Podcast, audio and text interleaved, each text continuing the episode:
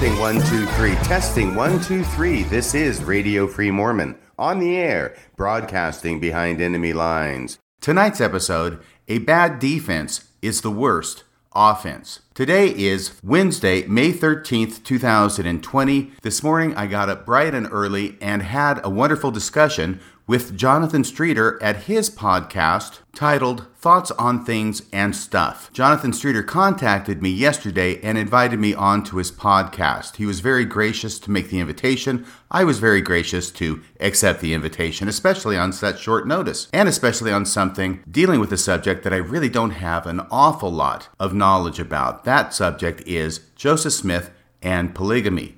But in preparing for today's podcast and the interview with Jonathan Streeter on the subject, as well as during the course of the podcast itself, I learned a lot of very interesting things and found a lot of what I hope are interesting things to say about the subject. The podcast, as it turned out, went for three hours. Yes, three hours of me and Jonathan Streeter talking about this subject. So, my plan is to take that three hours, cut it up into three parts, each an hour long, and release these as podcasts on Radio Free Mormon today, tomorrow, and on Friday as well. It is a little bit overwhelming to listen to all of this in one sitting, three hours. It was a little overwhelming to me just to participate in it for three hours. I found that I got a headache by the end of it trying to keep track of all the intricacies and all the relationships and all the dramatis personae that were involved, even in this one incident related to plural marriage and Joseph Smith. And the specific incident has to do with Joseph Smith's marriage to the daughter of Newell K. Whitney and Newell K. Whitney's wife, Elizabeth Whitney, and that daughter's name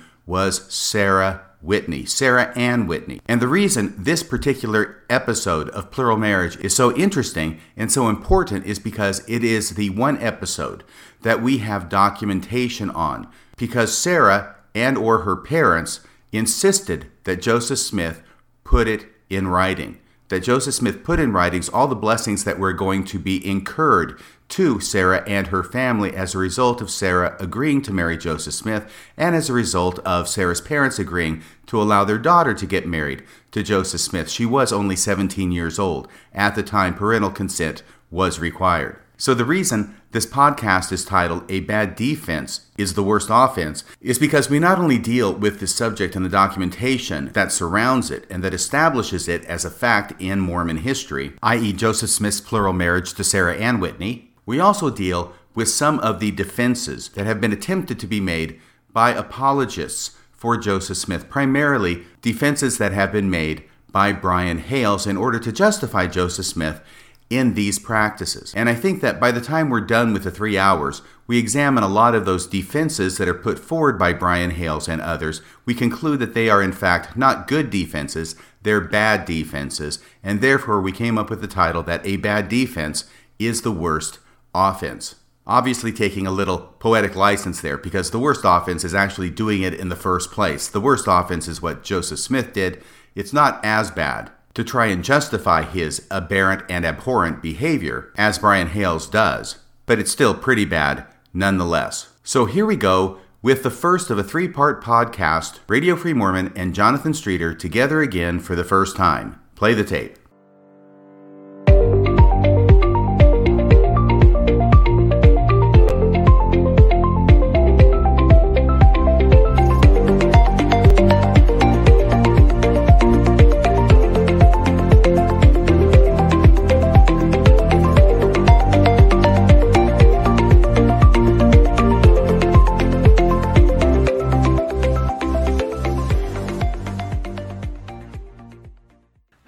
And welcome to today's episode of Thoughts on Things and Stuff. I'm John Streeter, and it's what is it, Wednesday, May 13th, 2020. We're still in the middle of the coronavirus pandemic quarantine lockdown, but I got my studio back because I kicked my kids out of the house. So uh, they're back in their apartments, and, uh, and I'm now dealing with the, the debris that they left. At any rate, today we've got something special. We are going to be joined by a guest host, and that is Radio Free Mormon. Radio Free Mormon, are you there? I am here. Can you hear me, Jonathan? I can hear you well, and hopefully, people in the audience, if they can, if they can't hear you, certainly let us know. Um, but uh, so you know, people in the audience may not realize it, but some of us content creators like talk behind the scenes every once in a while, and uh, I, you know, I, I always enjoy being able to hear from you or give you a call and kind of bounce ideas off of you. And there was something that came up in the middle of a conversation recently in the Mormon historians group that uh, I felt like I needed to, to get your opinion about because it concerned a legal matter. And, uh, and so that's why I gave you a call, and you were gracious enough to join us here. Now, before we get started, though, I want to make sure that anyone watching my channel is aware of what's going on at uh, Radio Free Mormon. Tell us a little bit about what you've been doing in the quarantine lockdown. Well, what I've been doing is now for the past eight weeks, I've been putting up a new podcast at radiofreemormon.org every weekday. And uh, this is going to be my podcast for today. I'm not sure how we're going to work this out, but this is going to be it, Jonathan. Okay, no, that's fine. I'll send you the audio when we're all done.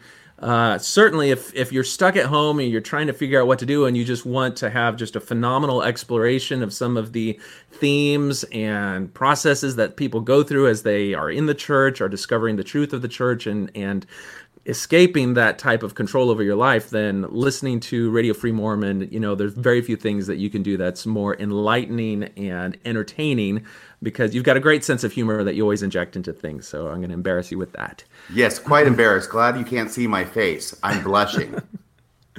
All right. So, um, I, am joined by Yu-Gi-Oh. I don't know how he got through the cage, but he's here now, so you're probably going to hear some whimpers and, and stuff from him.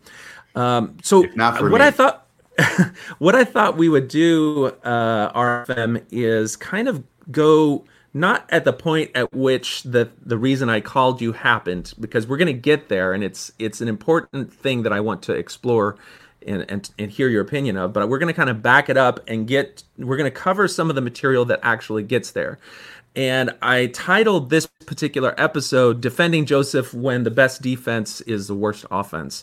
Uh, basically, because I want to look when we explore how defenders of Joseph raise arguments and try to, to get you to um, accept the excuses that they put forth for why what Joseph did was just not that bad or why we should accept it. It kind of demands something of you when you go down to the root of it. And so when we get there at the end of this journey, we just want to kind of step back and say, what is this demanding of us? What is this, you know, is what they're asking of us a, a, good thing or not? But um, does that sound good to you? We'll start with the story of Sarah Ann Whitney and her uh, betrothal. So let me bring up the right tab. If we go to there. While you're bringing that up, Jonathan, mm-hmm. I have mm-hmm. to take full responsibility for the late start of your podcast today because that was totally my fault. I'm technologically challenged. It's also why there is not an image, even a logo for me up on your podcast right now. Oh, that's okay. No worries about it. All right, so so this is what we're going to do is we're going to start as our springboard with a blog post from Professor Benjamin Park. If you're not familiar with Benjamin Park, he's a phenomenal integrator of history. He's a history professor at some uh, muckety muck university that I uh, am not giving him the courtesy of remembering. Uh, he recently came out with a book about Nauvoo that he was inspired to write after reading the um, the Council of Fifty minutes, which were released. But um, in preparation for that book, he would occasionally share some snippets of history as he was reviewing the events of Nauvoo. And one particular chapter in that history was brought to life when the Joseph Smith Papers Project released a scanned copy of a blessing that had been given to one of Joseph Smith's wives in his own handwriting. And it was that release of that digital document which inspired um, this post. So uh, we'll put a link to it in the description. The name of the post is Joseph Smith, Sarah Ann Whitney, and the Familial Dynamics of Nauvoo Polygamy. It was posted in October of 2017. Um, and what we'll do, RFM, I think initially is I will uh, read it. We can pause as we need to uh, to talk about some of the principles and the ideas here, and then at the end we'll we'll see where this goes from there. Does that sound all right? That sounds great. By the way, Benjamin E. Park is assistant professor of history at Sam Houston State University. Excellent. Thank you for giving me the background on that. That's okay. Right. Google is my friend. okay, so let's start out. So Sarah Ann Whitney grew up knowing and revering Joseph Smith. the Mormon prophet. Her parents, Newell K. and Elizabeth Ann Whitney, were some of the Smiths' earliest converts. Newell soon became the second bishop in the church, and Elizabeth was one of the founders of the Female Relief Society. In Nauvoo, the Whitneys were royalty. It was logical then that Newell and Elizabeth were some of the first people Smith told about a new doctrine allowing polygamy. Can I break in now, here for a second? Yeah, let's do it. Isn't this funny? Because I'm used to providing basically all the content for my show. I think you're yeah. pretty much used to doing the same thing, and so we're. I'm going to have to interrupt. I apologize. Please, no, that's exactly how this goes. So uh, okay, do so. Spoiler alert here. It's Sarah, the daughter of Newell and Elizabeth, who is going to end up being one of Joseph Smith's plural wives. Okay, so that's a spoiler alert. But even here in the beginning paragraph, we are seeing seated in this article the relationship that is going to allow this to happen. Sarah, the daughter, grew up knowing and revering Joseph Smith, mm. the Mormon prophet. So she reveres him as a prophet. She not only knows him, she reveres him, and her parents do the same thing. That's Newell Whitney. And Newell Whitney, Newell K. Whitney, is a familiar name in Mormon history, even to those who just go to church every Sunday and don't do a lot of studying beyond that. They've heard that name before. And his wife, Elizabeth, they are some of Smith's earliest converts. They share the same view of Joseph as Sarah does. They know and revere Joseph Smith as a prophet. And indeed, Newell and Elizabeth end up being uh, royalty. Newell is the second bishop in the church. Elizabeth is one of the founders of the Female Relief Society, which mm-hmm. is going to play into the story later on as it relates to her relationship and her discomfort with the whole situation over the fact that she's friends with Emma even while she's covering for Joseph Smith. Mm-hmm. Okay. Yeah. Excellent points. And the thing that I always like to to imagine anytime I read about any of Joseph Smith's uh, plural wives, I always try to make sure and go back and say, wait a second, where is the first time that Joseph Smith encountered this woman and what was the context at that point? And when you look at the story of Sarah Ann Whitney, she was, I think, a six year old girl, daughter of the uh, the Whitneys at the time that Joseph entered their life. And it's funny when you look at the history of how Joseph actually first met Newell K. Whitney. He pulls up in a carriage, steps out of the carriage. Newell K. Whitney is like in the front of his store, his house, or something. And the guy comes, Joseph comes up to him and says, You know, Newell K. Whitney, I'm your man. And he's like, uh, You have me at a disadvantage. I don't know you, but you apparently know me. And he's like, You prayed me here. What do you want me to do? Is what Joseph said when you look at the way that con artists work, you know, that whole confidence man name plays into how they interact, how they uh, leverage people's trust, how they leverage, uh, you know, the mechanisms of their deception. Um, and this was one of the ways that Joseph Smith was able to do that. All he had to do was, you know, every other person that he met, particularly if they were wealthy shop owners, introduce himself in that way. And if they were amenable to that if they're like, wow, I, ha- I, have been praying for some sort of assistance recently. You must be an answer to a prayer. Then suddenly it automatically gives them that divine connection. So there's there's a whole lot in this history that you uh, you absolutely point out there. Right, and I think that was in February of 1831, and uh, Joseph Smith pulls up with Emma in a sleigh in the snow in Kirtland, Ohio. So this is very early on. This is less than a year mm-hmm. after the organization organization of the church, and when Joseph Smith is making the move from New York over to Kirtland, Ohio. Excellent. All right, so let's continue where we are with Professor Park's piece. Uh, it was logical then that Newell and Elizabeth were some of the most, some of the first people Smith told about a new doctrine allowing polygamy. They were at first shocked, but eventually accepting, and then and this is a quote from them uh, laying, laying aside all our traditions and former notions in regard to marriage, Elizabeth later wrote, they consented to give our eldest daughter, then 17 years of age, to Joseph in the order of plural marriage. Sarah Ann, their second child and first daughter, was to be wed to the prophet of her youth, a man 20 years her senior. Now, there's something in what they just said. We are laying aside all our traditions and former notions in regard to marriage. And if you make a study of religious charlatans who enter into unorthodox sexual practices, one of the things that they always have to do is they have to find a way to subvert the normal traditional morals of people so that they can start to see the unorthodox practices that the religious charlatan has as something divine, even though in their prior moral framework, it would be seen as abominable. And in Mormonism, Joseph Smith does this with his tales of eternal sealings and the theological principles behind that in order to get exalted you have to actually be in this type of eternal celestial marriage which you know early on in the church meant entering into this polygamous uh, arrangement. Um, that's kind of the thing that struck me about there is that they're saying that they ab- abandoned their prior moral principles. Did that hit you? Oh yes, there there's going to be a whole lot that Joseph Smith is going to have to overcome with both the mother and the father as well as their daughter in order to make this work. And that's one of the first hurdles he's going to have to encounter. Yeah.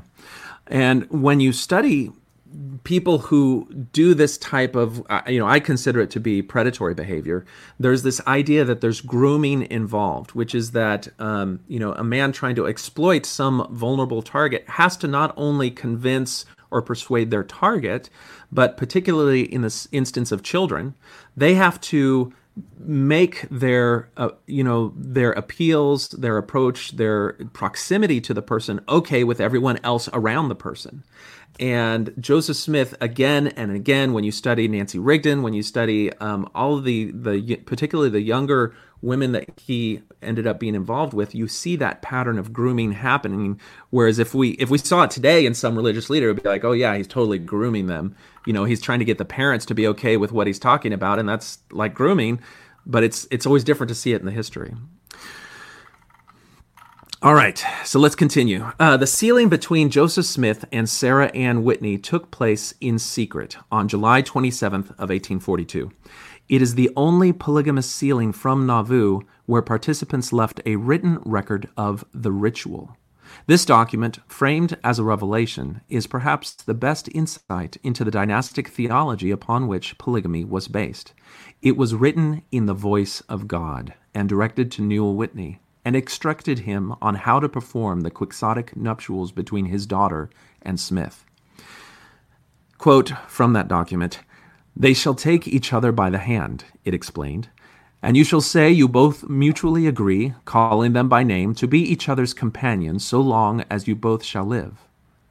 That's the end of that quote. The sealing promised, quote, honor and immortality and eternal life to the entire Whitney household.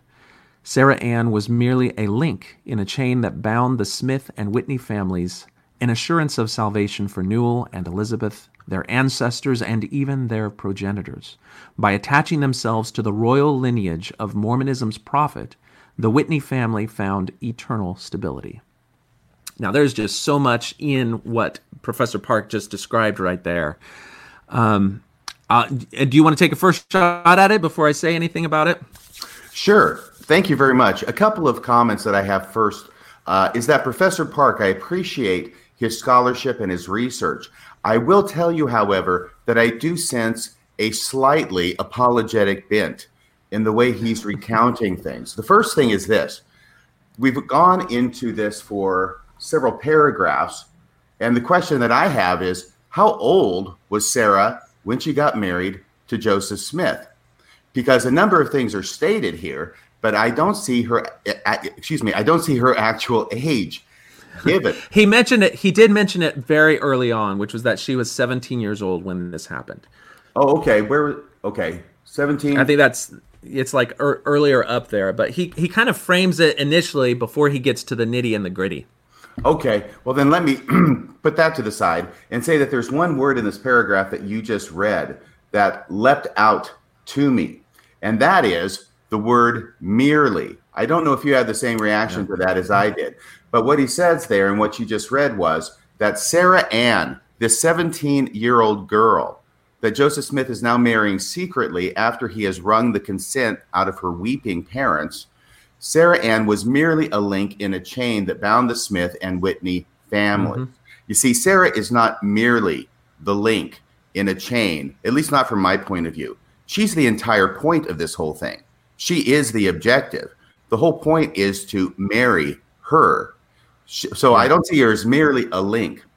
in a chain. I know a lot of people will talk about how Joseph Smith wanted to form dynasties and familial uh, organizations and things like that. Later on, Professor Park's going to say he lusted for kinship and all this kind of nonsense. Like Joseph Smith was an orphan or something and he didn't have any family of his own, like he didn't have a wife and kids. No. And a house full of foster kids. Yeah, I guess full of foster was, kids. The he was marrying them, so the field is white, all ready to harvest. But this whole idea about merely a link in a chain that bound the Smith and Whitney families, the thing I think about is this. Okay, look, if Joseph Smith wants to have kin, and if that's really his driving force, why doesn't he just have Sarah sealed to him as his daughter? Okay, mm-hmm. by the same means, her parents become part of his family. She becomes part of his family. His lust for kin is satisfied. But I think that because he wanted her for a wife, and that's what really he was after. She's not merely a link. So what I see is it's not so much his lust for kin as his lust for Sarah Ann Whitney. Now, I, I can see that you're falling into one of the classic, uh, you know, anti-Mormon blunders, which is that you are assuming that polygamy is just about sex. And you know, Brian Hales is very fond of of criticizing people who would start a conversation with what you just said. Why, you know, like why in the world do you think this is just about sex? Did you not hear about dynasties and eternal exaltation? Like those were in there too. I know there are always the justifications, but here's what I have to say to that, Jonathan. A person doesn't have to get okay, you don't have to marry a girl not to have sex with her. okay, well, but but the thing is, sex is part of it because remember it's to to uh, eternal seed and progress. At any rate, yes, sex is a reason, but there are other reasons. I mean, how was Sarah Ann gonna get to heaven? I guess she could have gotten married to somebody else. I don't know. It's weird because when you listen to them talk about today, women are worried about eternal polygamy in the life hereafter and you'll hear apologists say well no no no don't worry about that. You know if you're sealed to an abusive man on earth in the hereafter they'll just break that seal and you'll get sealed to somebody else. Okay well if that's true then why in the world is joseph smith racing to get sealed to all of these other people back in the day if they could get sealed in the future if it was really really necessary? There's just so many inconsistencies in this but you're you know you're compelled to accept them I, I want to stand up for Professor Park here because one of his brilliant moves, I think, in both the marketability of his books as well as his discussion is you'll read his books and you can't tell whether he's really a Mormon, faithful Mormon defending, or somebody who's just laying it all out there. He does a really good job of walking that line. I agree with you. There is a bias here towards a faithful perspective particularly and uh, for me it wasn't the word merely that stood out in that but it was the the chain and the link in the chain. Basically she's just an a, a means to an end that joseph had and it wasn't her sparkling personality. It wasn't her um, you know all of the rich aspects of her individual character and identity that joseph smith lusted for or wanted. It it was a very carnal thing and that's reflected in how much time, how much involvement in her life he would eventually have, the same with any of his other plural wives. Um, now, before we go any further, I, know there's a line we're going to encounter later about lusting for kin, but uh, that is just an illusion. And I think Professor Park is signaling to people who are in the know that he's familiar with um, Bushman's book Rough because that is yes, that's a line that Bushman used uh, saying that Joseph Smith wasn't really lusting for sex or anything. He was lusting for kin or kinship or these familial ties.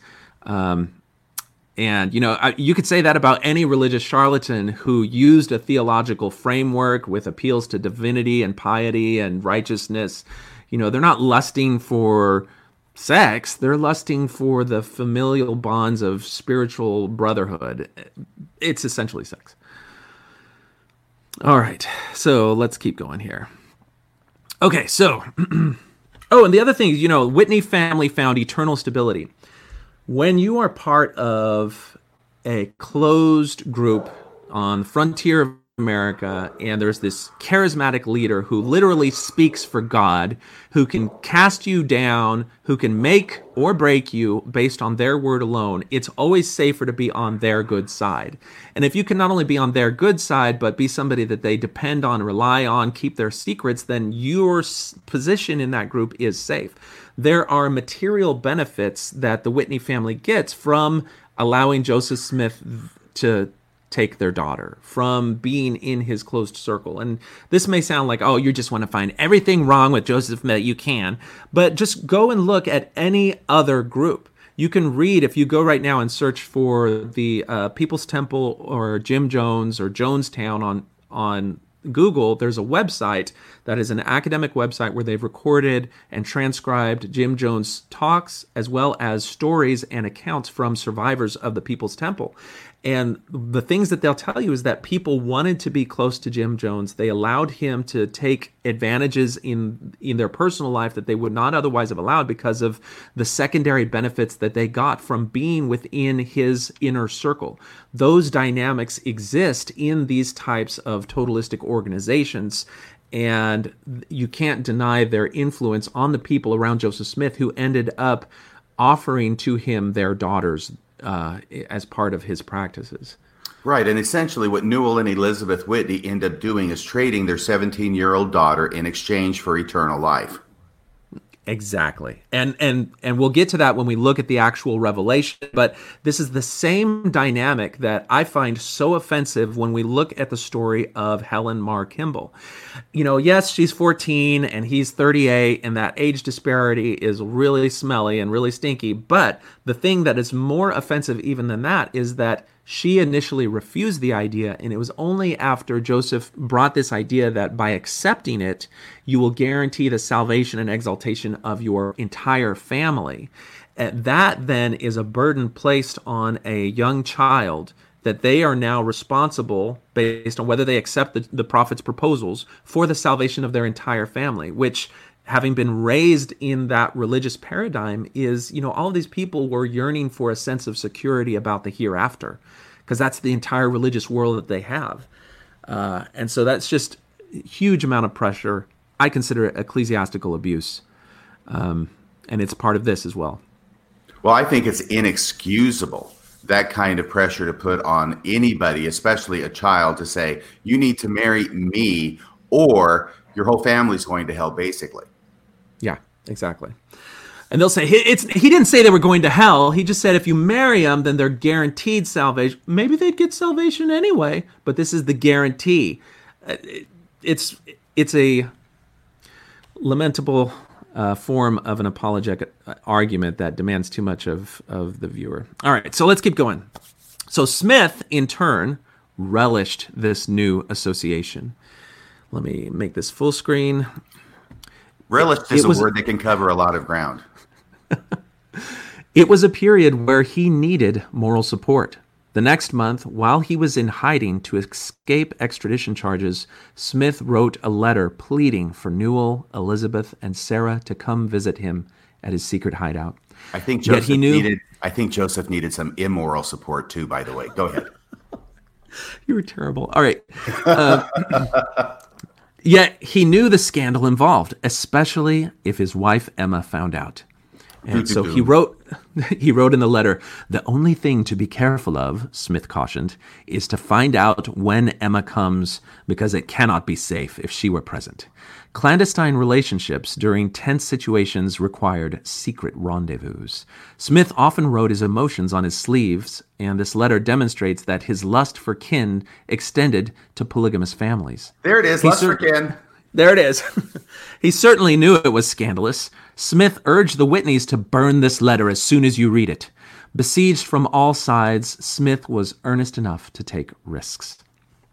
All right. So this brings out uh, a a very remarkable letter. And before we go forward, I want to see if we can look at some of these uh, sources because um, we are getting to a point where those sources become important. So let me just uh, see if I can first find. Okay, a bunch that was a blessing. You go ahead and look for that, and while you're doing it, yeah. I'll cover. Okay, because okay, the, sounds good. The word that stands out to me in this paragraph is earnest. That is so apologetic, at least from my point of view. Besieged from all sides. Okay, he's the victim here, by the way. You notice that Joseph Smith is the one who's the victim. He needs some moral support, some comfort. So he's besieged from all sides, but he was earnest enough to take risks. That's why he's taking this risk of having uh, Sarah's parents bring Sarah out to visit him and make sure that you know Emma's not around because it's not safe if Emma's around and she sees what's happening. But he's earnest enough to take these risks. I'm not sure if earnest is the word that I would choose to describe it. He's certainly willing to take risks, but I don't know if earnest is the word I would use to describe it. Uh, very good point. Um, but the thing is, you'll hear this all the time. People defending Joseph are willing to bend over backwards in every rhetorical and principal way in order to preserve uh, Joseph Smith's character and his worthiness as a prophet. And that that impulse to preserve Joseph allows them to pretty much throw anybody else under the bus.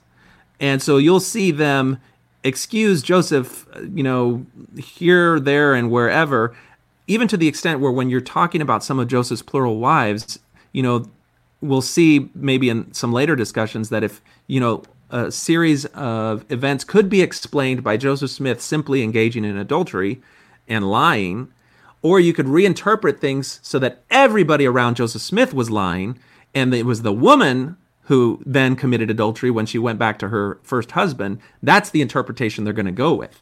And it's just reflective of this idea that the highest value is really preserving the worthiness of Joseph Smith because their entire religious worldview uh, de- depends on it. Yeah, okay. don't forget that the whole reason that Joseph Smith is hiding out in the first place is because the law in Missouri is looking for him. He's hiding out to escape extradition charges. This is a criminal. Exactly. I'm, I'm sorry to say this, but if you look at it objectively, he is a criminal in the sense that he is wanted for violating the law in Missouri. Law enforcement officials from Missouri are looking for him, and so he's having to hide out. But while he's hiding out, he wants uh, Sarah to be brought to him so that he can have some moral support while he continues to relish the new association. Yeah. Okay, so let's take a look at this letter. The re- this letter for me is is really powerful because it is actually one of the documents that we have that is written in Joseph Smith's hand, in his handwriting. So um, I've got now pulled up the Joseph Smith Papers website, and we can see the digitized uh, copy of that letter. It's uh, identified as being written August 18th, 1842, from Nauvoo. And uh, let's just take a look at what actually is contained in this letter. Dear and beloved brother Newell K. Whitney and sister Elizabeth Whitney, and etc. And everybody agrees, both critics and uh, defenders, that the etc. is Sarah Ann Whitney. And you get that from the context of when this letter was written as well as the contents of the, the letter. I take this opportunity to communicate some of my feelings privately at this time, which I want you three eternally to keep in your own bosoms. For my feelings are so strong for you since what has passed lately between us, that the time of my absence from you seems so long and dreary that it seems as if I could not live long in this way. And if you three would come and see me in this my lonely retreat, it would afford me great relief of mind. If those with whom I am allied do love me, now is the time to afford me succor in the days of exile, for you know I foretold you all of these things.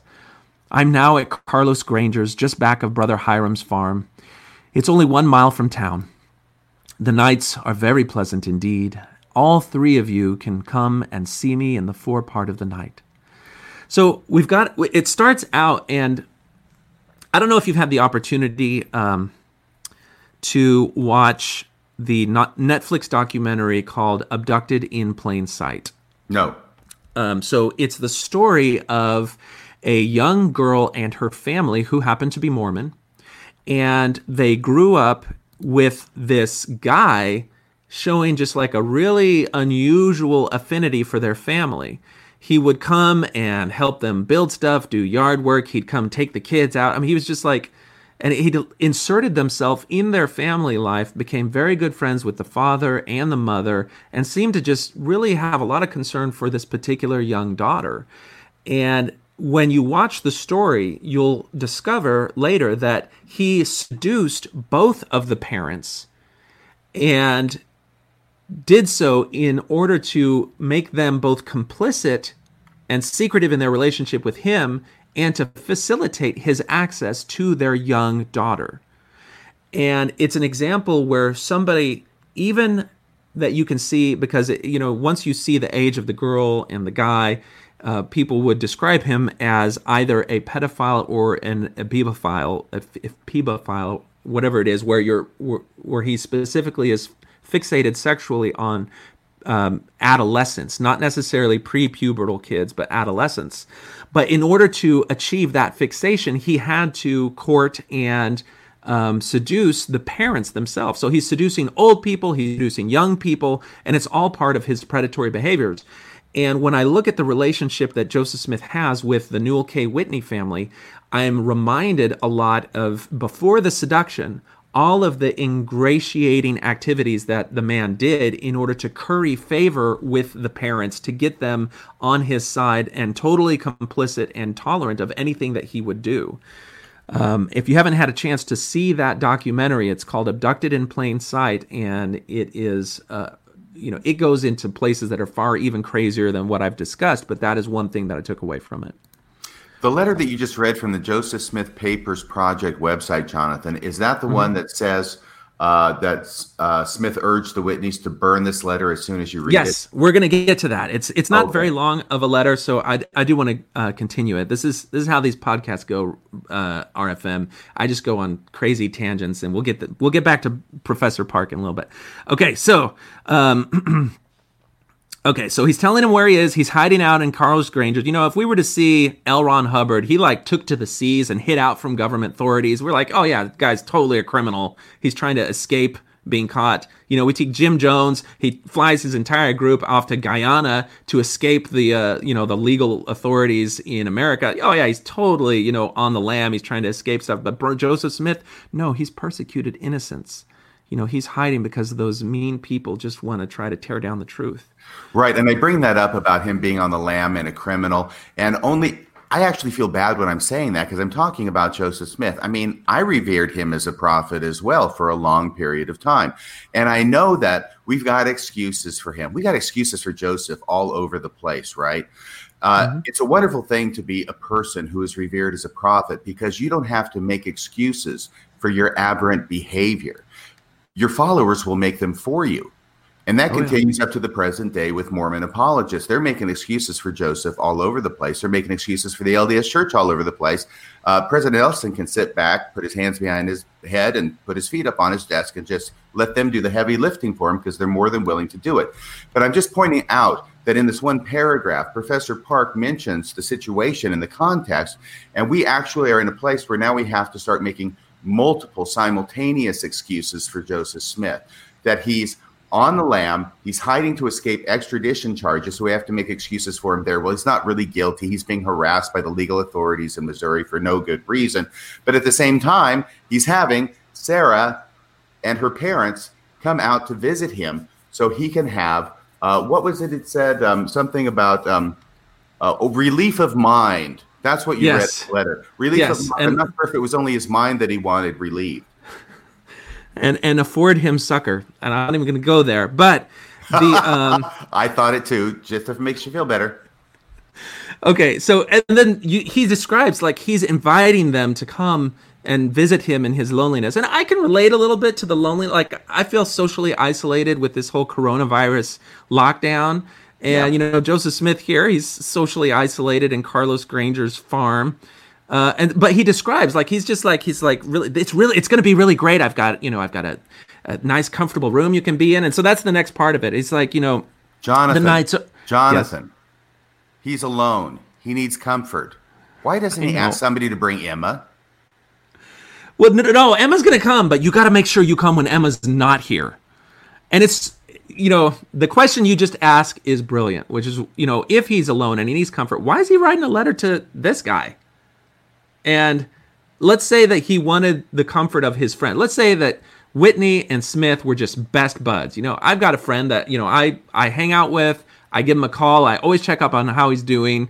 I want to know how his grandkids are or whatever, but I call him. I don't call, you know, any child that he may have. Um, but that's, you know, I, for some reason he needs relief and succor that only the daughter can provide. And the daughter can't come alone so he's got to have the kids the parents with him. But the nights are very pleasant indeed. Let's continue reading here. You should be reading um, this as the angel. All three of you can come and see me in the forepart of the night. Brother whitney come a little ahead and knock at the east corner of the house at the window. It's next to the cornfield i have the room entirely by myself the whole matter can be attended to with the most perfect safety. I know it is the will of God you should comfort me now in this time of confliction, or not at all now is the. We're going to go to the next page. Is the time, or never. But I have no need of saying any such thing to you, for I know the goodness of your hearts, and that you will do the will of the Lord when it is made known to you. So I want to stop there because I didn't. It didn't occur to me that he's using the voice of God to manipulate them. Mm-hmm. He, he's he's saying, you know, so he's the prophet. They revere him as the prophet.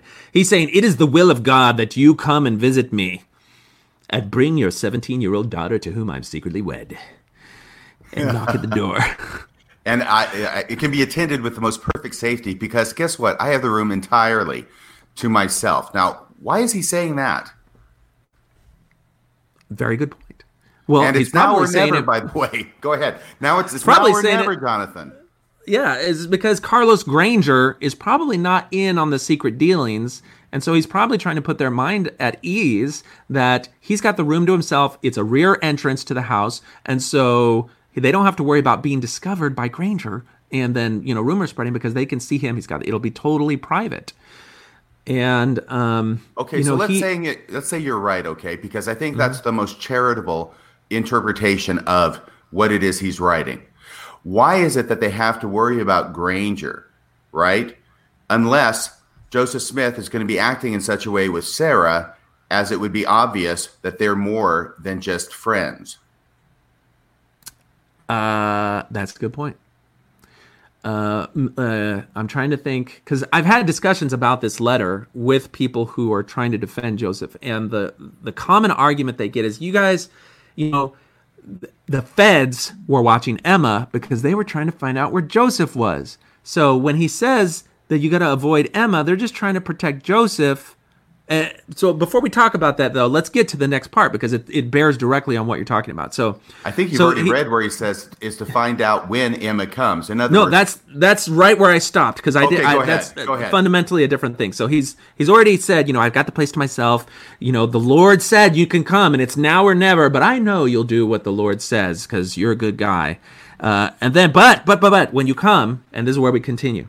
The only thing to be careful of is to find out when Emma comes. Then you cannot be safe. But when she's not here, there is the most perfect safety. Only be careful to escape observation as much as possible. I know it is a heroic undertaking, but so much the greater friendship and the more joy. When I see you, I will tell you all my plans. I cannot write them on paper. Burn this letter as soon as you read it. Are you keep it all locked up in your, your mustache as you're reading this, Jonathan? I'm sorry. It's just like when you when you in principle take what he's saying, it's like he's he's pl- plotting and conniving. You know, but it's for righteous purposes. You shouldn't be reading it with the evil voice. But I mean, okay, so he's saying when my okay, so first of all, if the whole idea was that the feds are following Emma and we don't want the feds to know where Joseph is, then the principle at play would be Emma's not going to come around because we know the feds are tailing her. And if, if they're tailing her and she comes to Carlos Granger's house, they're going to be like, why is Emma Smith going to Carlos Granger's house? Oh, Joseph Smith is probably there. So that wouldn't even be an issue because apparently Emma's coming regularly. So she's not worried that she's being tailed there. They're, they're not worried about that. So then the question is, why can the Whitney family not get there When Emma's there, why is it not safe for them? Well, you know, I think you can guess. Well, yeah, because obviously, here's the whole deal, okay? If, as the apologists are apparently wanting to say, Joseph Smith just wants Newell and Elizabeth to bring their daughter, Sarah, out for a friendly visit, like a home teaching visit or something like that, or ministering or whatever we call it hmm. now. If that's all it is, yeah, if that's all it is, and everything's on the up and up, and there's no hanky panky going on in the room that he has completely to himself, okay, none of that's happening, right? Then why would it make any difference, first off, about Granger knowing about it? And why would it make any difference if Emma knew about it? Why would it make any difference if Emma's there if everything's on the up and up? What danger is there? Yeah. Well, see, I'm putting on my apologist hat, which is, you know, RFM, you are just, you're so eager to just find fault with the prophet. You have to understand that the prophet is doing his best to obey God's commands. And we know from D&C 132 that Emma, as the first wife, would have been given an opportunity to accept the principle. Well, she got ticked off when she when she learned about Fanny Alger. And so she was, you know, she had to have been introduced to the principle then, and she rejected it. So now Joseph is trying to preserve Emma's soul by not confronting her with the opportunity to reject God's law again. If, if Joseph can save Emma from, because of her selfishness and her, her you know, short sightedness, rejecting the principle of polygamy, then Joseph's going to save Emma from the destruction that you know is is inevitably going to happen. So by keeping his plural marriages secret, which he has to do because the angel said he has to do it. So he's following God's command and he's saving Emma from further condemnation because he knows she's going to reject it. So he has to keep these things sacred. So Joseph is trying to do the best he can, RFM, and you know, you're sitting there and criticizing him for trying to keep God's commandments and I'm just I'm offended. I'm sorry. Well, you're making a choice to be offended. That's all I got to say. But here's the deal, okay? Can I? I know we've got this article to get through, and I don't mean to keep doing these tangents, but I have been a lawyer for 30 years now, okay? And as mm. a lawyer, I am very well aware of the fact that I have to be able to look at the same set of facts from different points of view. There's the point of view of the defense attorney, which is what I am. There's the point of view of the prosecutor. And most importantly, Jonathan, there's the point of view of the jury okay? Because mm-hmm. the jury is going to be looking at this more objectively than the defense attorney or the defendant, and more objectively than the prosecutor. The jury is just going to be sitting there and looking at things from an objective, neutral point of view. And that is the most important hat to put on. Now, I will tell you that some time ago, I had a client, okay, I'm not going to mention his name, but he was charged with having a loaded AK 47 in the back of his car. Okay. So he's got it's loaded. It's got uh, armor piercing rounds in it. It's in the back of his car. It's under like a T-shirt or something. And the cops pull him over for something else. They find this this loaded uh, automatic rifle in the back of his car, and he tells them that oh he didn't know it was there. Okay. And I remember talking with him at one point and trying to get him to understand the fact that the jury is going to be looking at this objectively okay? And they're going to be making a determination as to whether he actually knew it was back there based upon the facts. They're not in the tank with the defendant, okay? They're not going to be hmm. looking at everything the way the defendant wants them to look at it. And there are some arguments that are so bad that no jury in the entire universe is going to believe. And I remember talking with this uh, particular client and saying, well, look, it's your car. There is this rifle in the back, okay? And it's covered with a t shirt. And he says, Well, I didn't know it was there. And I say, Look, it has your first name written on the magazine in Sharpie.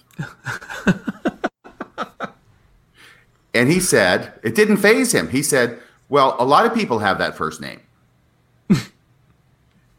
okay, you may believe that. Okay, you have to be totally in the tank for a certain position for this defendant to believe that story, right? But a jury's never going to believe that story. So when you start getting to the point, and hopefully uh, intelligent people uh, will recognize when they're starting to go into that twilight zone of insanity, where there's a story that's being put forward that is so crazy that only a defendant would believe it, that you have to be totally in the tank for this particular story to work, and that no jury, no objective person in the world would buy this even for a second. And that's where I think we're getting with the uh, masterful apologetic that you just put forward about Joseph Smith. And the reason he's doing all this stuff was because he's such a good guy and he's just trying to obey God while simultaneously saving Sarah and her family and not having to destroy Emma. Yeah. Yeah. And, and the thing is, that's where you have to go in order to defend Joseph again and again and again.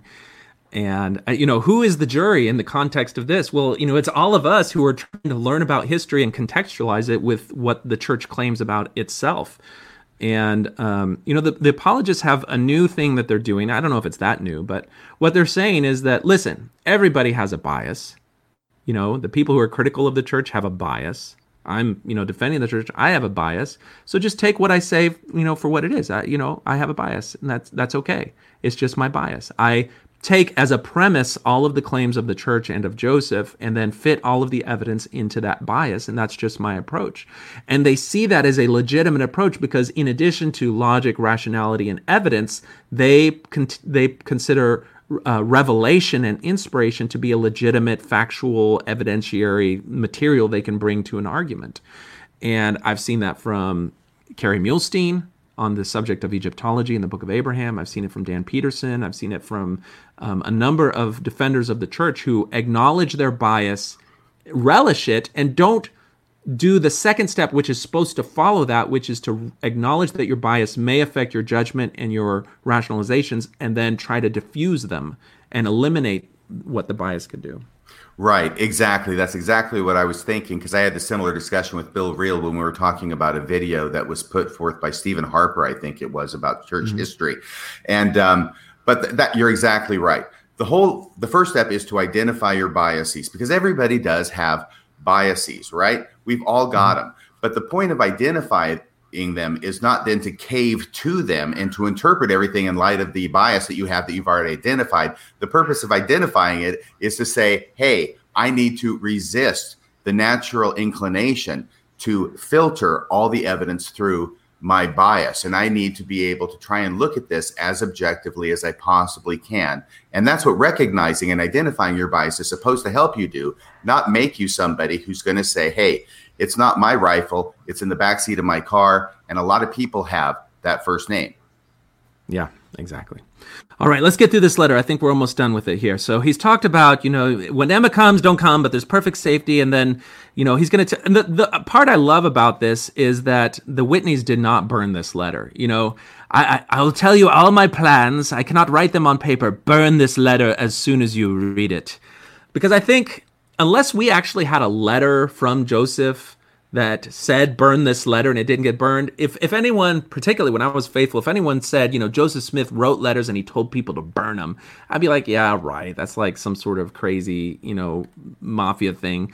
But here it is. Now i think we'll learn when we get to the end of park's letter that the whitney family had a kind of a trust but verify approach to joseph mm-hmm. which is like any blessing or boon Joseph would get them, they wanted it in writing, and then they kept it.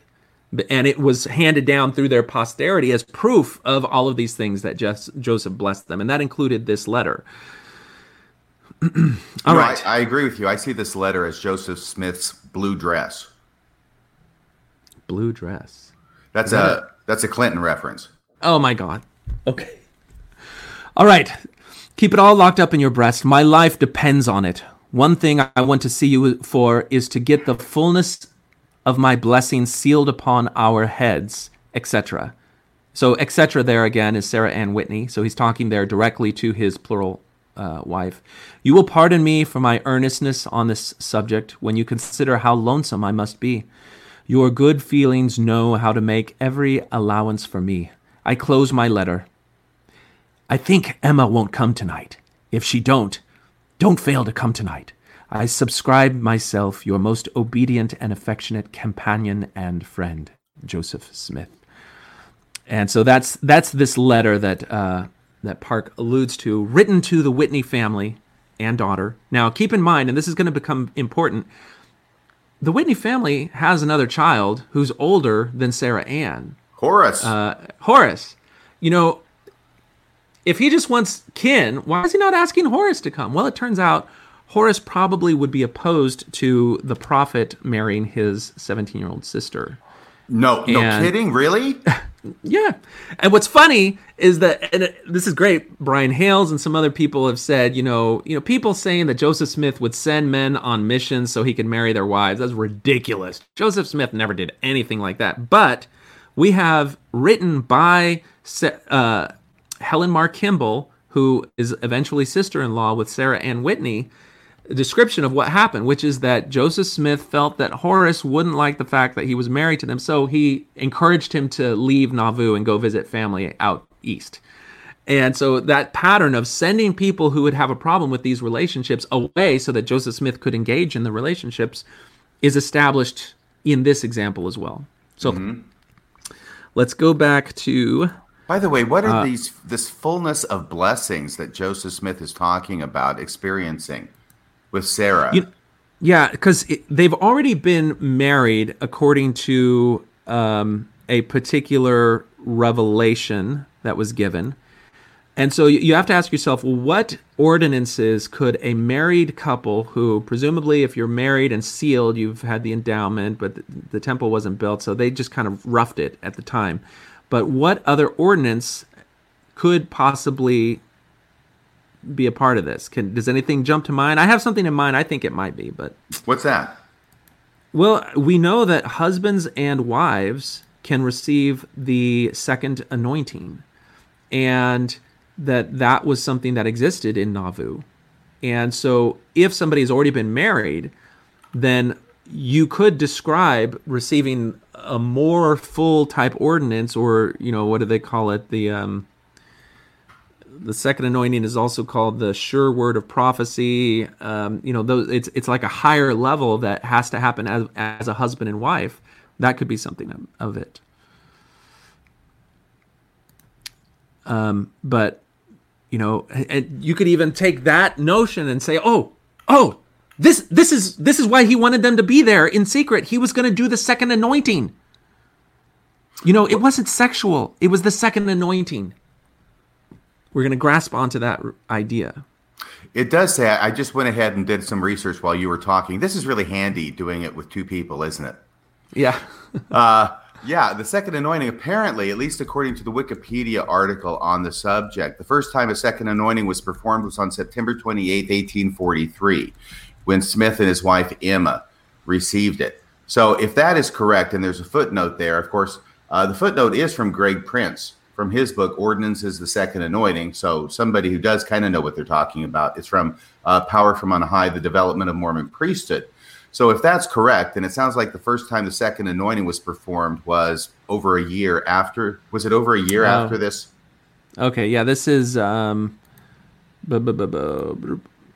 mm, August 1842. Yeah, so it's over a year after, according to okay. that that reference that the first uh, second anointing well, was performed. Well, dang, you you messed up my my apologetic argument with your well, research. Maybe he was just practicing. I don't know. Ah, well, I'm trying to I'm trying to plant black pearls for apologists to use in the future, so then you can disprove them later. okay.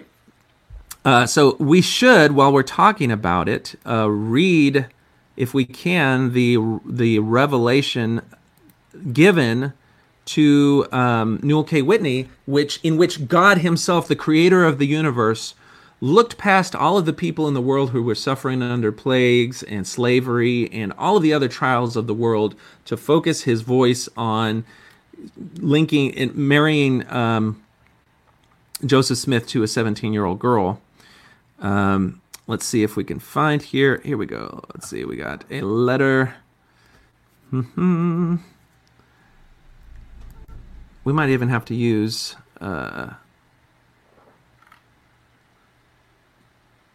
see, this is the sort of thing that I should have had queued up beforehand. This part's not but, my fault. Oh, Dan. So you can edit this part out if you want to, but I'm gonna Okay, we'll we'll find that eventually. All right, let's get back to Professor Park because he's so good at weeding, weaving a narrative. Okay, so here we go, and we. I think we left at... off with besieged from all sides. Smith was earnest enough to take risks. Uh, yes. Can I read the next part? Can I read the next part? Yes, yes, please do. All right. But the Whitney. Fa- oh, sorry. I got to make sure on the screen I'm showing the right thing. All right, this is better, better, Smith, but the okay, here we go. Go ahead, take it away. But the Whitney family had its own struggles. The decision to seal their daughter to Smith caused Elizabeth great agony. Well, I'm glad that they're recognizing the fact that the mother of this 16, 17 year old girl suffered great agony over this decision. Not only was she Sarah's mother, but she was a good friend to, drumroll please, Emma, with whom she helped organize the Relief Society only a few months previous. So here's the mom, here's Sarah Whitney. She's giving her daughter over to Joseph Smith to be a plural wife because it's going to ensure their exaltation. At the same time, she's friends with Emma, who she's just gotten a letter from Joseph Smith, presumably uh, Sarah saw it as well that says, "Hey, don't don't come around if Emma's here because then it's not safe." By the way, Emma's not coming tonight, so please come, please come. So she's got uh, divided loyalties all over the place. So yes, definitely great agony. Sorry, I'll continue. Now she was helping orchestrate covert meetings between her daughter and her prophet. She later admitted, now we're quoting from what she wrote, how bad she felt when Joseph Smith first broached the subject to her. Well, I'll bet she felt pretty bad. I can only imagine how bad I would feel. And I think sometimes it's helpful to me because a lot of times I'm up in my head, Jonathan, and t- looking yeah. at facts and history and blah, blah, blah. But honestly, uh, I did a podcast not too long ago in which I talked about a friend of mine named Sue who was married to a guy in the temple. They have this family. It's a wonderful Mormon family. He gets into polygamy. He drags her into it, kicking and screaming, but she doesn't want to get divorced, so she goes along unwillingly, right? And she talks about this this kind of patriarchal polygamist coming to them one day, the husband and his wife, right? He's kind of a big deal. I think his name was Tom Green or something. I'd never heard of him before, but in these small circles, hmm. uh, I guess he's a big deal. And he comes to to to them, in other words, to my friend Sue and her husband Joe, and says to says to them, "My wife had a dream." Okay? And the dream is is that your 15-year-old daughter needs to be my uh, polygamous wife. Now, suddenly, when I'm talking about somebody they actually know, even though it's not happening to me personally, it's not 200 years ago at least, and I'm just going, you have got to be kidding me. How would I mm-hmm. feel as a parent if some schmo came to me and said, oh, your 15 year old daughter, your 17 year old daughter, your 18 year old daughter is supposed to be my polygamous wife because it has been revealed in some divine way. And not to me, but to my wife. So you know it's righteous because women are more spiritual, and you know I'm not doing it on the sly because my wife's okay with it. By the way, don't yes. don't talk to my wife. Yeah, don't tell my wife about it. Yeah, Joseph Smith didn't have his wife on board on that one. Exactly. So she later admitted how bad she felt when Joseph Smith first broached the subject to her and how she cried about it. Okay. She's crying about it. She's actually reacting the way you would expect a, a mother to react mm-hmm. in a situation like this. She cried about it, but the prophet at last obtained her consent. Okay, so what on earth did Joseph Smith have to do to obtain her consent? You know, I don't expect he was beating her physically, but spiritually, oh yeah. This was an anguishing ordeal. Nor was Elizabeth the only family member to have doubts.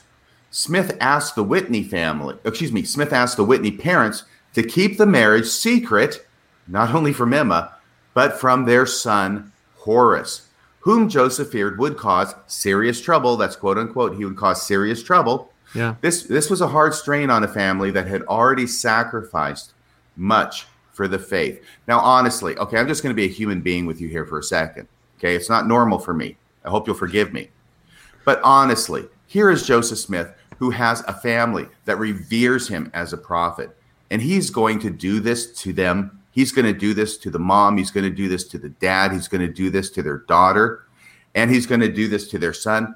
This is reprehensible, Jonathan, because as you have more and more power over other people, whether it's religious or political, the obligation grows to not take advantage of that power and have them doing things that are against their will, that they feel morally uh, unconscionable. That's about all for tonight. Until next time, this is Radio Free Mormon, signing off the air.